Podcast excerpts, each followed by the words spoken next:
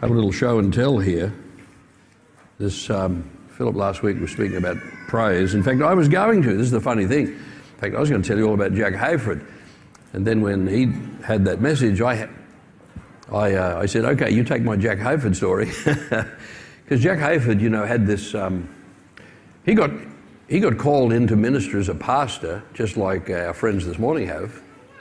And he takes up this smallish church, um, you know, with a lot of hope and enthusiasm, but it was so difficult and so dead and so dreary, and he laboured on for a while. He, he, he thought he'd done the wrong thing until he discovered praise. He started coming into the church where the atmosphere was heavy and dead, and he began every time he came in just praise God and, and shout praises, call out praises.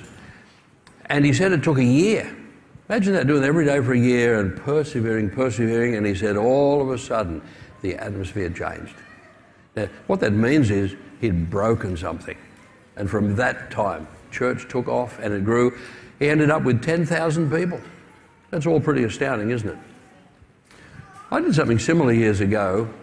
We bought that hangar out at the airport and we started business there, and there were all kinds of problems. The place was heavy. Do you know that all of the businesses that had operated out of that hangar in living memory had all gone bankrupt? Uh, what else? There was opposition on the airfield. You talk about, you talk about a, a, a society of so much gossip and judgment and, and back, backbiting and rumour. there, was a, there was a whole circle of it there.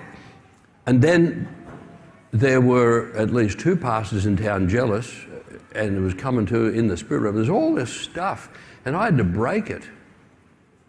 And uh, I started going out to the hangar knowing there was a darkness to shift off the place because we took a church prayer meeting out.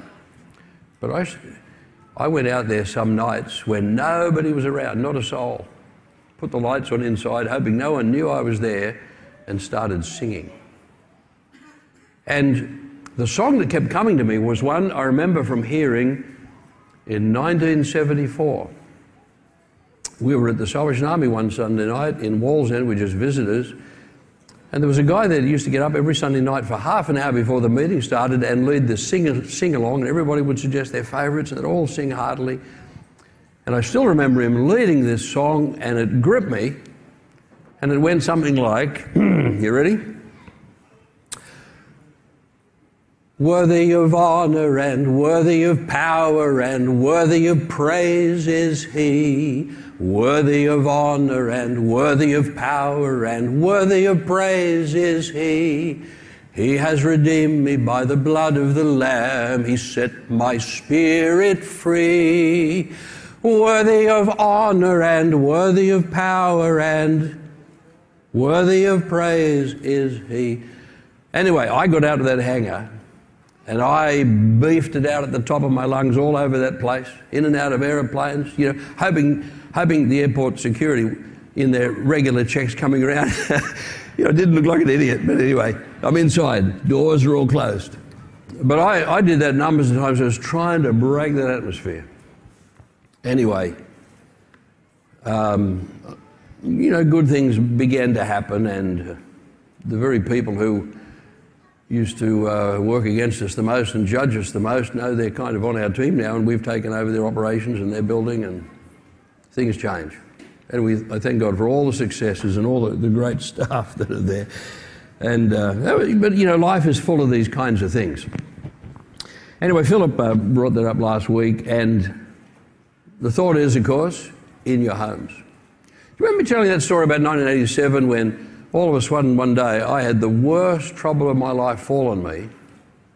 And um, lies were told about me, and uh, denominational officials believed it, and you know, I mean, all and it went on and on and on for months, and all, what, there was nothing I could do. The whole world went black. I thought I had no future, but every day I would come home and kneel at my lounge room and forgive. I just forgive and forgive and forgive. Hazel said to me one day, How can you forgive them so easily? And I said, This is the way of Christ. But there's another little element in the story. First day I came home, and many days afterwards, I first put on a record. And the record was playing, music in the background, and I let it play and play and play and play. But I was kneeling there and forgiving, forgiving, forgiving. And this is the record, except it's a double album. You know the big old LPs, they play forever. So there's two records in here. There's one over there and there's one over there. And um, it's called Call to War. Now, of course, it sounds aggressive, doesn't it? The Call to War. This was, a, this was the big hit in those days. Came out of Hawaii from uh, David and Doug Garrett. Their, their pictures right here on the back. But Call to War. And I know it sounds aggressive, but listen to the songs. Uh, yeah, it starts off, it's God who trains my hands for battle. And goes on, summon your power, O God. And then, third one, the steadfast love of the Lord never ceases. And the fourth one, oh, magnify the Lord with me. This is mostly praise. And um, on and on. Through our God we shall do valiantly, you know. And uh, that's just the first side, and I will give thanks to thee when you get to the second. But the last song, come down to the fourth side, very last song, Jack Hayford, Majesty. So, anyway, and that, um, you know, four months of fa- Hazel's fasting, me forgiving, uh, worship in the house, and we had such a breakthrough. Jesus came and stood in the middle of us. We, we all saw, we saw him. Uh, and, and he brought me into such power, lifted me up above all that stuff. Anyway, recommending the praise and uh, fill the house with it. And could I suggest Take the attitude when you come Sunday, um, you get out of your car and walk, and your, your foot hits the first step. What are you going to do? Give praise to God, give thanks to God. Bless, thank the Lord for the church, thank the Lord for Jesus. Come up those stairs, walk in that door, give thanks to God. You know, come in here, give thanks to God. Fill this place with more and more praise and thanksgiving and your house. And uh, yeah, your house too can be the Garden of Eden. I'm trying to make mine the Garden of Eden. And at least this is one of the reasons I'm, I always grow flowers. Always try to have some flowers around the place. Because I think, right, could try and make it a king's palace. You wouldn't have a king's palace without flowers, would you? Anyway, a couple of things I want to say today, and I have one or two more very interesting stories to tell you. But other people's paper is uh, annoying me here. You might to get rid of everybody else's paper, including uh, these have been left here. Must be a gift for me. I think it's just that's, that's just what it looks like anyway. Just haven't got a pocket. You know, very unfortunate. So um, here we are. All right. Last week Philip spoke not only about that, he spoke about work being worship. He told us that he was referencing the Old Testament that the same word, meaning a Hebrew word, the same word that in some verses gets translated work or similar, in other verses gets translated worship, and it's true. And you find something similar in the New Testament, which is in the Greek language. And I'll just try to show you one example, not yet, but in a minute. So he, he, he spoke about this, and he, he spoke about the purpose of mankind, which he managed to mention again today, plugging his own you know, wonderful message. And uh, he, he was making the point that work has a very important place in our lives serving Christ. That work is worship. He was saying these kinds of things. And uh, in fact, on the other hand, the Bible in many places speaks against laziness and um, being idle, of course, and puts a very high value on service and productivity and hard work such as the woman of virtue in Proverbs 31. So there's much of this in the Bible. But um, in fact, here's an example from Paul in 2 Thessalonians 3:10. He says, "Even when we were with you, we would give you this command: If anyone is not willing to work, let him not eat." There, there it is up there. However, here's the question, because we're going to take the subject a little further. Here's the question: Is all work worship? all work. You could just as easily ask the question is all worship worship? So uh, let's give a simple answer to this if we can. Is it a question of uh, all work is acceptable to the Lord as work? Well, it's work, so therefore it's worship. Or if we put it another way, is just any work worship? Or is all work worship? Is all work, is all work that you do good and worthwhile in God's eyes? So we clear on the question? Take, consider this verse, Mark 8:36. You ready? There it is. What does it profit a man to gain the whole world and forfeit his soul? Now, if some fella has gained the whole world, you probably figured he worked pretty hard, but didn't do him any good. He might have worked hard to help um, do the planet some good, but it didn't do him any good.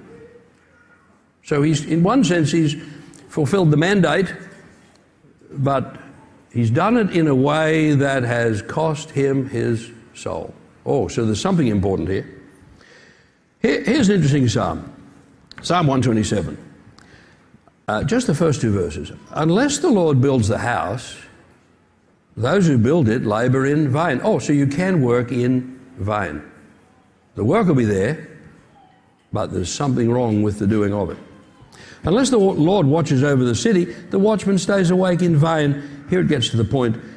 It is in vain that you rise up early and go late to rest, eating the bread of anxious toil, for he gives to his beloved sleep. What is that all about? Does it say don't work hard? Does it mean don't work long days? No, it doesn't mean that. It means you're not meant to function out of drivenness and obligation, and you're certainly not meant to function out of a mindset that says, unless I do this, uh, we're not going to succeed, or we're, we're, not, we're not going to pay the bills, you know, or our needs will not be met. You might need to work longer hours and work harder to pay bills, but you've got to do it with a different heart. You've got to do it with a heart that says, I'm, I'm doing this under the Lord. You've got to do it with a thankful heart, an appreciative heart. You can't do it out of striving. You can't do it out of a get rich quick scheme. You can't do it out of lust. You can't do it because, you know, I want things. In other words, heart motive, attitude. Look, it, it really comes down to all of that. Uh, here's what Jesus said, Matthew 6. He said, Therefore I tell you, do not be anxious about your life, what you will eat or what you'll drink, nor about your body, what you'll put on. Is not life more than food and the body more than clothing? Now, don't misunderstand Jesus in saying, don't take care of those things. What he's saying is, it's, this is, this is, you're not meant to be so driven that this is the motivation of your life. You're fully anxious. You, you, uh, you, in other words, the heart, the human heart must be full of a sense in which I'm in submission to Christ. God is over all. I can trust Him with all the issues of life. I can, I can do my work. I can pray. I can care for my family, and I'll have the blessing of God in it all. And in the end, whether, whether I'm more intelligent, less intelligent, you know, whether I have two jobs or one, I'm going to trust God to carry us through, provide for us. You'll be amazed that with the right attitude, how many doors open to you, how many things fall into place, and so on and so forth. Now, it comes down then to attitudes, motives, the, the real purpose of the heart.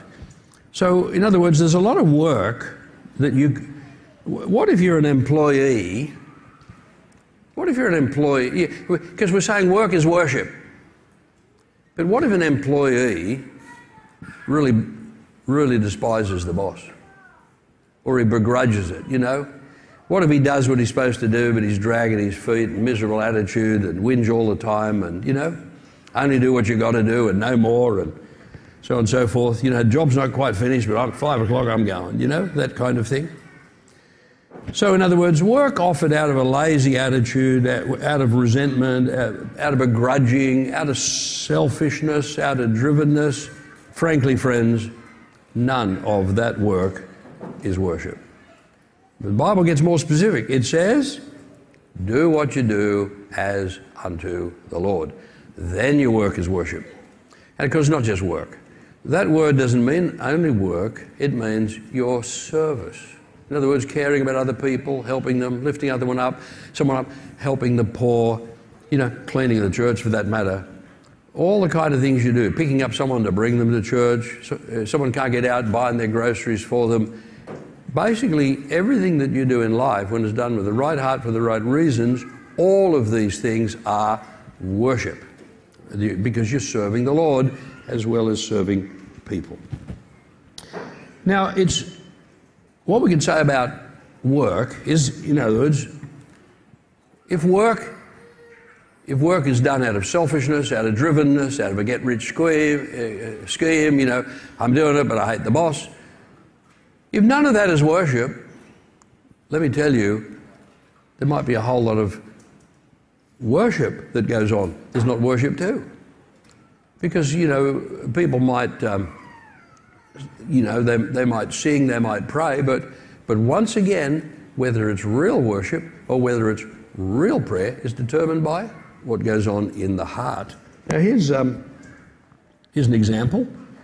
Luke, um, no, no, forget that one. Remember the story Jesus told about two men who went up to pray? They both prayed. But one guy was justified and the other guy wasn't justified. They both prayed. Because one, one went up with a self satisfied attitude. Oh, Lord, I think I'm not like him. Oh, no, thank you, I'm doing well. He wasn't justified at all. The other guy goes up, Lord, Lord, you know, be merciful to me, a sinner. He's justified. Attitude, heart attitude is everything. You know, they say about real estate that the, it's all about location, location, location. Well, let me tell you that when it comes to worship, service of God, your working life, your family life, it's attitude, attitude, attitude. It's a bit like flying a plane. When you get when you become a pilot, when you're, when you're a student pilot, you get taught to fly this plane. The thing that you get taught about, first of all, is the attitude of the plane. And, you know, here's the horizon, and the attitude of the plane, you know, wings level, or you're turning left, or you're climbing, or whatever. And you're a visual pilot, you have to understand the attitude of the plane. Because if you become an instrument pilot, now you're not seeing anything, just reading this, you've got to, you've got to understand what the attitude of the plane is from these instruments here and, and get it right. Now, let me tell you that the attitude of the plane in any given situation, you know, up, down, fast, slow, always determines where that plane ends up. You know, whether it's going to end up straight into the ground, you know, or getting where you're supposed to go, or whether it ends up over here where it's supposed to go or somewhere else. And uh, attitude. So, listen, your heart's the same. Attitude will determine in the end where you're going. And the, the, the message of Scripture is as unto the Lord. So, Colossians 3. Find that one for us up at the back. Colossians 3, verse 23. Here's the scripture on it. Whatever you do, work at it with all your heart as working for the Lord, not for men, since you know that you'll receive an inheritance from the Lord as a reward. It is the Lord Christ you are serving. Anyone who does wrong, oh, or a little warning here as well, anyone who does wrong will be repaid for his wrong, for there is no favoritism. Now, interesting thing here is if we jump back a verse, we find a word to employees and then a word to bosses. Except it's in the old language of slave and master. Let me tell you that when you read the word slave or the word servant in your Bible, it's not always the same thing. Very often these were indentured labourers or under contract. So in the, in the ancient world, you might be a free man, but you've run up bills and suddenly you can't manage to pay them. You can, you can indenture yourself to, to a master. That is, you, he pays you. In other words, he, he buys you out. He, he, and so you, you, sell, you, you sell yourself into slavery, if you like. But this is indentured labour. Now, he's paid you a sum of money. You clear all your bills. You're free from all of that. But the contractual obligation is you now work for him. He, he provides housing, He provides clothes. You, you got a roof over your head, you eat well, but you've got a job to do. So, indentured labour. And there are all kinds of forms of this. So don't, don't just assume one thing. Well, there's advice here in the Bible to these kinds of people who are stewards, servants, slaves. Don't know what the form is. Now, this is very interesting to us. And there's a funny story comes out of this. Slaves, verse 22 says, so think in employees, right? Employees. Obey your earthly, your boss. Obey your boss in everything and do it. Now, here, look at the line. Not only when their eye is on you and to curry their favour, but with sincerity of heart and reverence for the Lord. Uh, here's where the funny story comes. We'll come back to that in a minute. Whatever you do, he goes on, work at it with all your heart as working for the Lord, not for human masters, since you know that you will receive an inheritance from the Lord as a reward. It's the Lord Christ you're serving, and, and we read the rest already. But a couple of verses later, there's a bit we didn't read. It's the Masters one, verse 1 of the next chapter. Masters, so think employees, think bosses. Provide your employees with what is right and fair because you know that you also have a master in heaven. So, anyway, that's it. Let's go back to this. Not only when their eye is on you. Very funny story. Comes out of Papua New Guinea. Now, we lived in Papua New Guinea for years, and this is way back in the early 80s. And uh, we were told a story, true story. Would I tell a lie? And comes right off the mission field. There was a, a fellow who had a plantation up in the highlands, and this is back in the days where things were a whole lot more basic. And a lot of those guys, those guys were only kind of one step out of the Stone Age. They're still living in villages, glass, uh, grass huts, growing veggies, but you know they'd get employed and work on plantations, you know, dig the ground or whatever. So uneducated and you know village mind and all of that, just newly emerging. So the boss of the plantation had a problem. He had all these employees, about 20 guys who were working for him. But every time he went to town to get things he needed, while he wasn't there looking, they stopped work, down tools. They saw him coming back, oh, up the tools again. so all of a sudden one day he, he had an idea because the guy had a glass eye. So he, he pulls out his eye and he shows them. And he says, I'm going to put this eye right here on this post. And it's going to, when I go to town, I'm still watching you. And he goes off to town and they're all working away until one of them gets a bright idea. And he, and he slips away and comes right around the back of the post with a shirt and over the top from the back. Ah, and they all relax and quit work until the boss comes back. He can't see us now. See, so anyway, not only when their eyes on you is the, is the moral of the story. Anyway, um, Colossians three seventeen. Whatever you do, whether in word or deed, do it all in the name of the Lord Jesus, giving thanks to God the Father through Him. Um, hmm.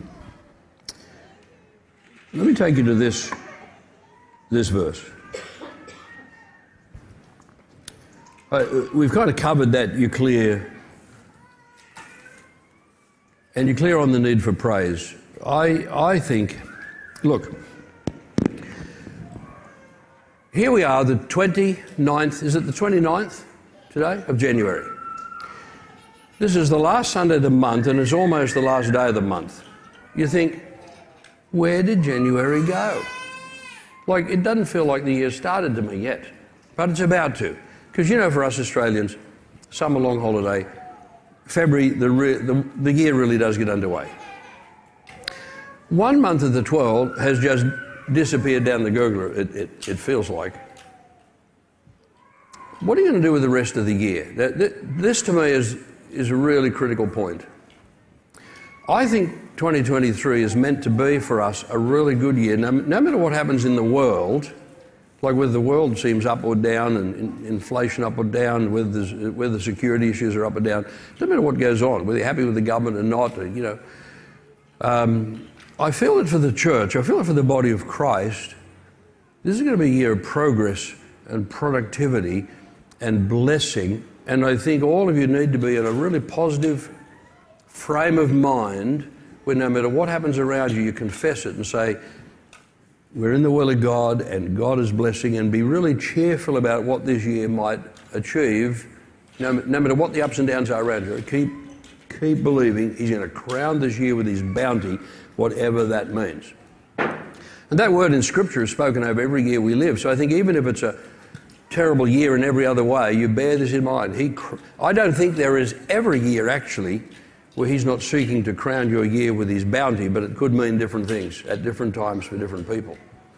But I really feel we're meant to be in a positive mindset concerning what the Lord will do in us, in the church, for us, for the church, for the gospel this, this year. What, how are you going to make the most of that? The goal has to be here's, here's your goal for the year your goal for the year has to really have, have three, three, th- three words, three similar things in mind. It's this um, alive in Christ, alive in faith, and alive in prayer, uh, uh, praise. In other words, you, you want to be alive for the purpose of this year. You don't want to drift along and find the year's gone and you're really you're a year older, but your life is not advanced. I think this year has to be a good year in your heart and in that sense of advancement and progress in you, in your family, in your home, in the church. How are you going to achieve that? You can't control what happens. You don't know what's going to happen tomorrow. You can't predict it, neither do you have real power over it. But what you can do is you can be alive. You can be alive in Christ. You can be alive in faith. And you can be alive in praise. And it just so happens that that third one, alive in praise, is the key to them all. Because if you're alive in praise, it's amazing how much it brings you alive in Christ. It's amazing what it does for your faith. It puts your faith in a place that it otherwise often isn't. So, for this purpose, take a look at this scripture.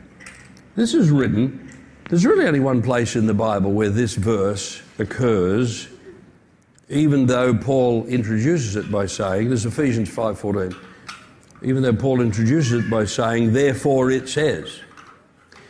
The truth is, the Bible does say all of these things, but not in the same place. And what he's done is he's, he's kind of come up with a fruit salad verse.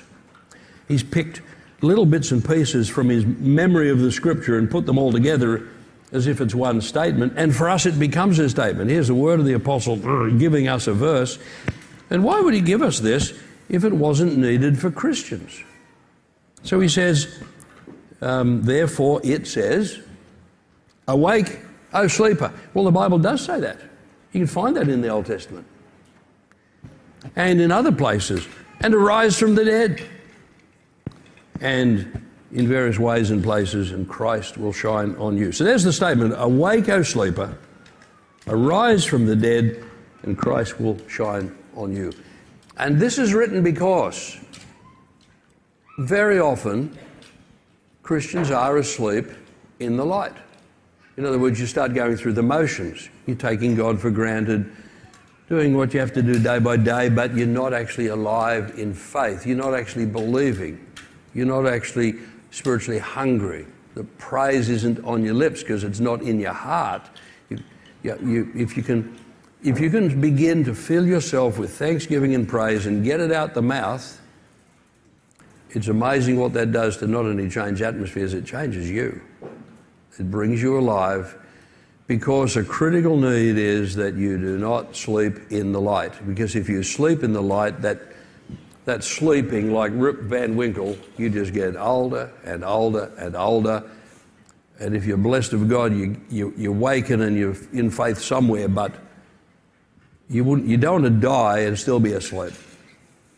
That's of no value to you. Awake, O sleeper and Christ will shine on you. The beautiful thing is, you stir yourself up with praise, which, which then produces all kinds of faith and prayers, and suddenly you find yourself alive.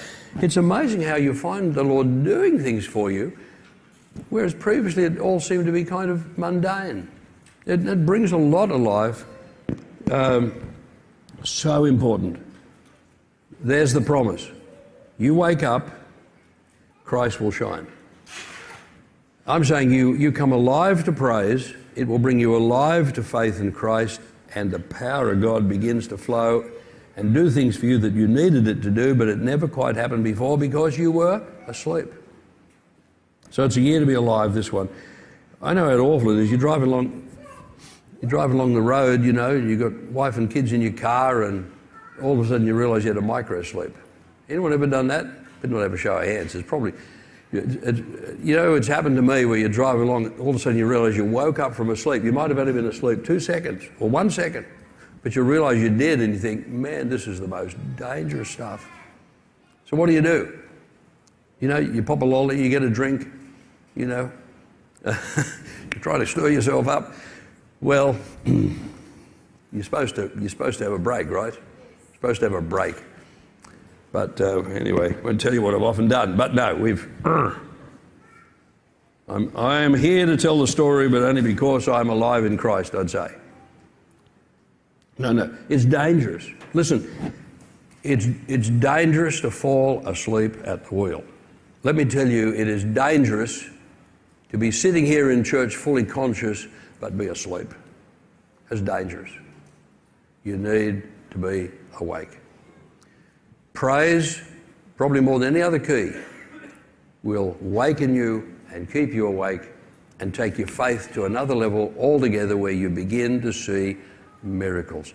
Could you start practicing the fine art when you drive in your driveway, when you walk in the door of your house, say something. You know, it helps to run off unclean spirits. It, it helps to make angels feel welcome. You'd be surprised what goes on unseen to you. If you'll fill your mouth with praise, you'll be awaking from your slumber. So here's Romans 13, verse 11 and 12. Is it on the screen? There it is. Besides, you know the time, the hour has come for you to wake from sleep. See, it is a New Testament message. For salvation is nearer to us now than when we first believed. The night is far gone, the day is at hand. Let us cast off the works of darkness and put on the armour of light. Could I uh, kind of close out with, with a word about overcoming the flesh? Because if you actually go and read that passage, it will go on to have a lot to say about overcoming the flesh, not giving yourself into sins, you know, to foolish carousing and parties and sexual immorality and all the things that come from it, cleaning sin out of your life. How, how do you overcome the flesh when the innate nature of humanity is corrupt? That is, sin is natural to us. You notice you never have to teach children how to do the wrong thing. They seem to know all that all on their own.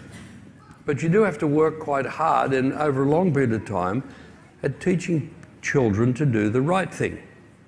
How to think right, how to speak right, how to act correctly toward parents and adults and to their brothers and sisters, and how, to act around the table. And you, teach them everything.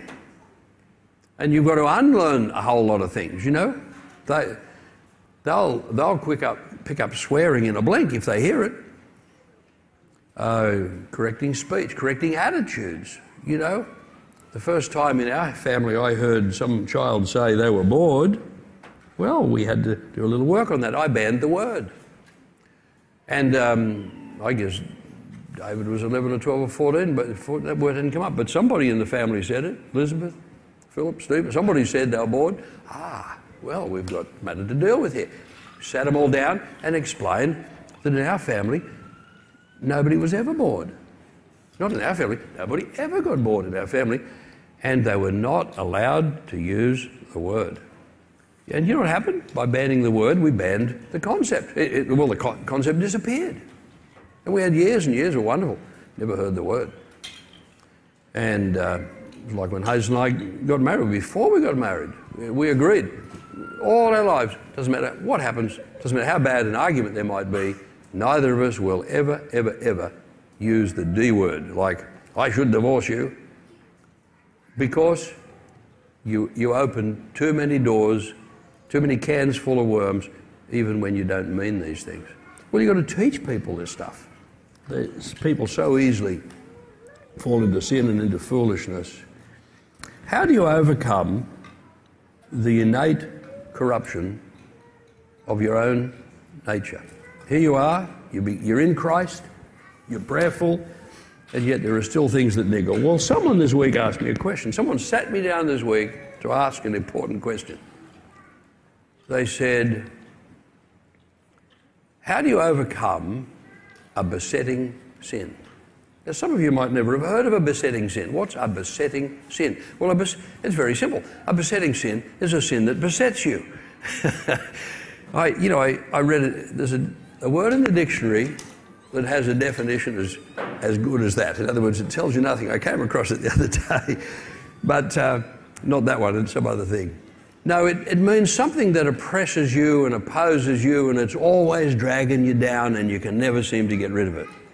Most of us will have a bunch of sins that, as we learn and grow in Christ and pray, they fall away easily. Some of them, they take a bit more prayer and perseverance, but eventually, no, they get cleaned out too. But most of us are often left with something that you, you can't get rid of easily. And you say sorry to the Lord and get His forgiveness, and then you know the next thing you know this week you've done it again. And for some people, it might, it might be you know straightforward things like you know swearing or you know addiction to something. Addiction to gambling would be a tough one, you know that kind of thing. Alcoholism, there's some tough ones. Uh, one that is, I think, very difficult for many people and quite common is pornography. It, and it's the allure of these things. Now, look, some temptations have no power at all in them. Like, for example, if I'm, if I'm coming out of the supermarket checkout and, and there's all the cigarettes behind the counter locked in a cupboard, and if some unclean spirit, you know, if I get this little thought that pops in of, oh, you know, buy some cigarettes, you know, have a smoke, no one will know. Well, does that ever happen? It never does. The thought never comes. And if it did, you'd think, oh, some, some stupid spirit said that, you know, he doesn't know me, right?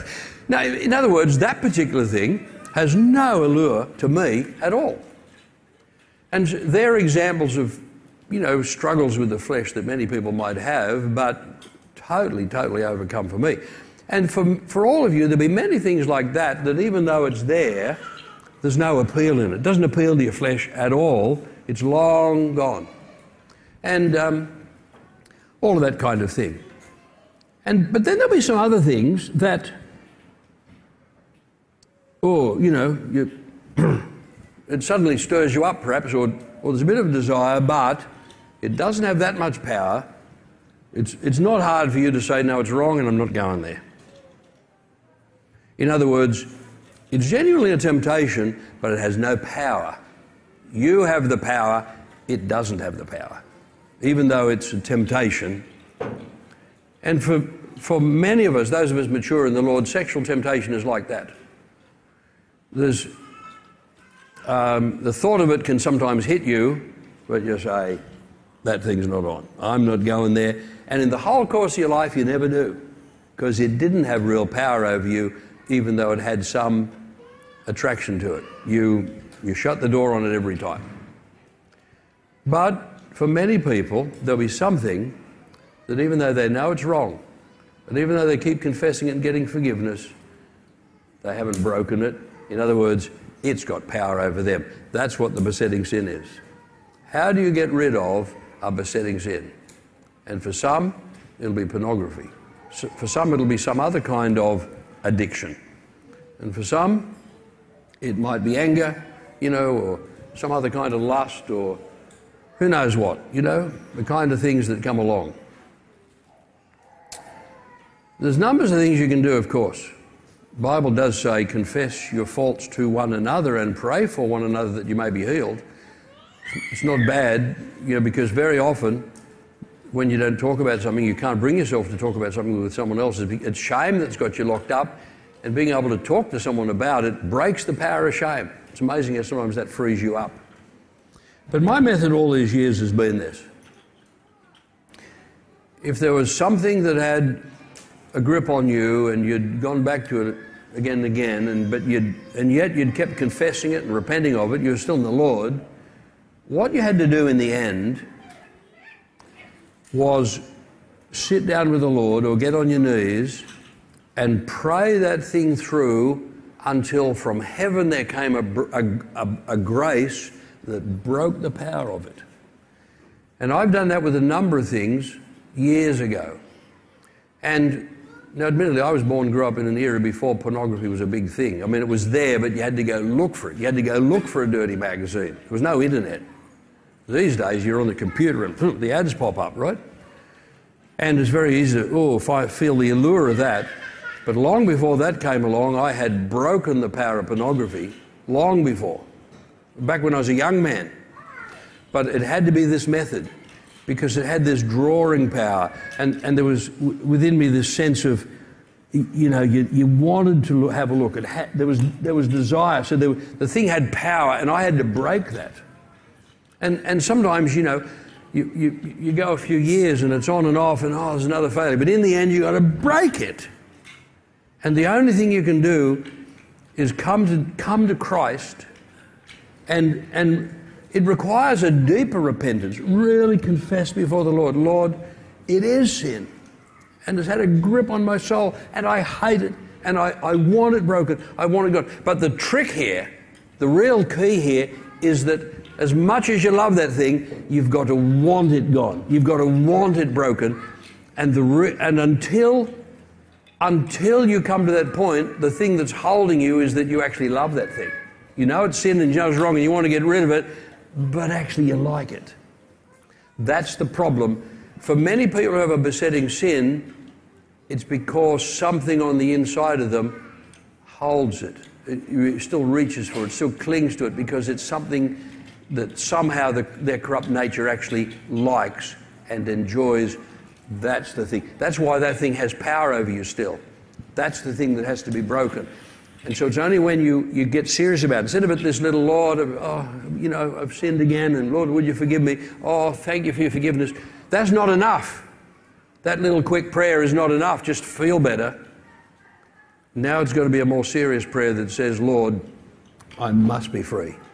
And get to a point of more depth of saying it's wrong and I confess it and Lord, I, I repent of it in Jesus' name. Lord, I want it broken. But somewhere in that prayer, you've got to find that moment where you actually do want it broken. See, this is where the heart is deceptive. Whatever the heart still somehow clings to it, you won't break it. Heart, you've got to somehow in prayer come to the place where the heart wants the thing broken. And it's what the old timers would say. Now, now listen to this. They used to say you, you, you confess your sins and you repent of them, and, and that, but they used to have a list of things. But one of the things on the list was hatred of sin. You come to the place where you hate the thing rather than love it. These are just elements. But in the end, it comes down to one simple thing. You've got to, you got to spend time before the Lord on that thing, and at some point, grace comes and releases you. And it shifts. It shifts from being a thing that you constantly go back to because you haven't got power over it to being something that, ah, it's still attractive, but it doesn't have power. You find the thing attractive, but you've now got the power to say, I'm not going there. And that's, what's, that's what I've been able to achieve on numbers of things. And so it then is no longer a besetting sin. And I thank God I can go day in, day out, night in, night out, and never, ever go looking for pornography or the thing comes up and you get lost, you know? It's, it's like the cigarettes. I'm not going there, thank you very much. Every one of you has got to find the victory. There's, because you, you make your service to Christ more acceptable. Acceptable service. So, if on that note, we can conclude with this scripture. Uh, Romans 12, verse 1 and verse 2. Romans 1, uh, 12, 1 says, I appeal to you, therefore, brothers, by the mercies of God, present your bodies as a living sacrifice, holy and acceptable to God.